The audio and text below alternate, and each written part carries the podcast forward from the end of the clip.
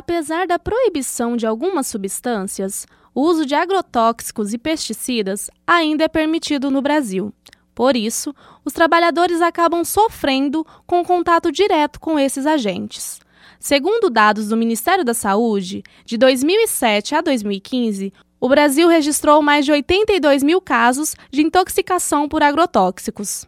De acordo com o professor especialista em toxicologia, Daniel Junqueira Dorta, da Faculdade de Filosofia, Ciências e Letras da USP, em Ribeirão Preto, a realidade do Brasil não favorece a proteção dos trabalhadores, já que muitas vezes não há a utilização correta dos equipamentos de proteção. O professor explica como acontece essa contaminação. Vai depender muito, na verdade, da concentração que ele tá, vai se expor. Isso vai depender se, se ele utiliza equipamentos de proteção qual é a forma com que ele aplica o praguicida, né? Se é a forma de spray, granulado no chão, porque tudo isso pode favorecer uma maior ou uma menor exposição aos praguicidas. Se ele utilizar equipamentos de proteção, essa exposição é diminuída e com certeza isso pode ser reduzido a muito. Pode vir até não aparecer o efeito do praguicida. A gente sabe que não é muito a realidade do Brasil, mas vai depender muito da substância da forma de exposição a esse composto. Normalmente, os casos que a gente ouve falar, que a gente encontra em centros de emergência toxicológica, são exposições a altas concentrações, exposições, então, que o efeito vai aparecer de imediato ou nas primeiras 24 horas. E aí são exposições normalmente por acidentes, uma exposição crônica, baixas concentrações todos os dias. O professor conta que a intoxicação pela alimentação é rara, devido à quantidade dos agentes contaminantes presentes nos alimentos, tendo em vista que a maior parte das substâncias ficam nas cascas das frutas e legumes, e essas, em geral, são descartadas. Na alimentação, são pouquíssimos os casos relatados na literatura que, tem, que a gente acaba tendo esse efeito, a não ser quando tem uma carga muito grande mesmo, é, e aí o efeito normalmente ele é agudo.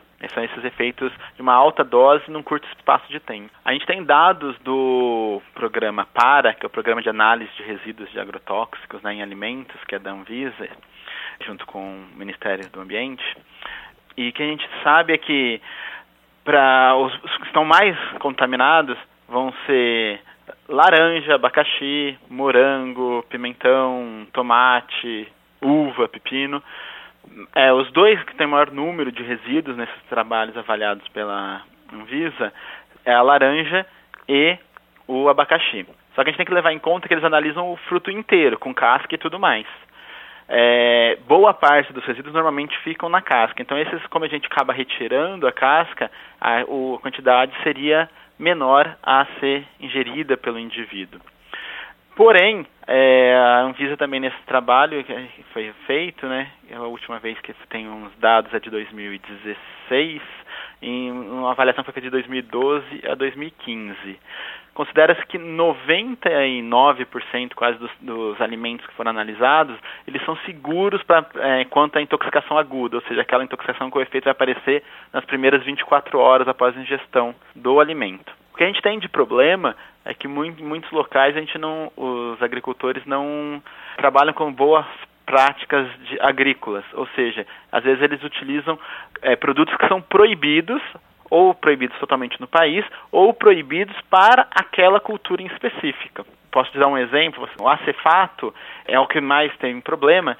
Ele tem detecção irregular dele em 5% das amostras analisadas no Brasil. Ou seja, ele é aplicado por exemplo, é aplicado numa cultura de laranja onde ele não é indicado. Existem alternativas como a utilização somente dos alimentos orgânicos, porém, o que se sabe é utilizar a cultura totalmente orgânica ou sem utilização de nenhum tipo de praguicidas, ela não é suficiente no mundo para cobrir toda a população.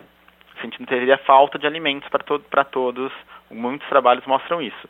É claro que no Brasil a gente acaba sendo o maior país que utiliza inadequada, né? A gente poderia conseguiria reduzir muito isso com as boas práticas agrícolas. Mas retirar totalmente, vários trabalhos mostram que é inviável. Porém, o que é viável é fazer uma análise do risco, então um trabalho toxicológico que é feito até pela Anvisa, é, onde eles avaliam quais são os mais seguros, Os mais problemáticos, aqueles que vão persistir mais tempo no ambiente, no alimento, que são mais difíceis de degradar e que podem causar um efeito tóxico mais severo, esses normalmente são os proibidos. O ideal seria que se deixasse permitido apenas aqueles que são, seriam mais seguros é, disponíveis para o mercado e, claro, é, utilizando também boas práticas agrícolas. Acabamos de ouvir Daniel Junqueira Dorta, professor especialista em toxicologia da Faculdade de Filosofia, Ciências e Letras da USP em Ribeirão Preto. Joyce Soares, da Rádio USP Ribeirão.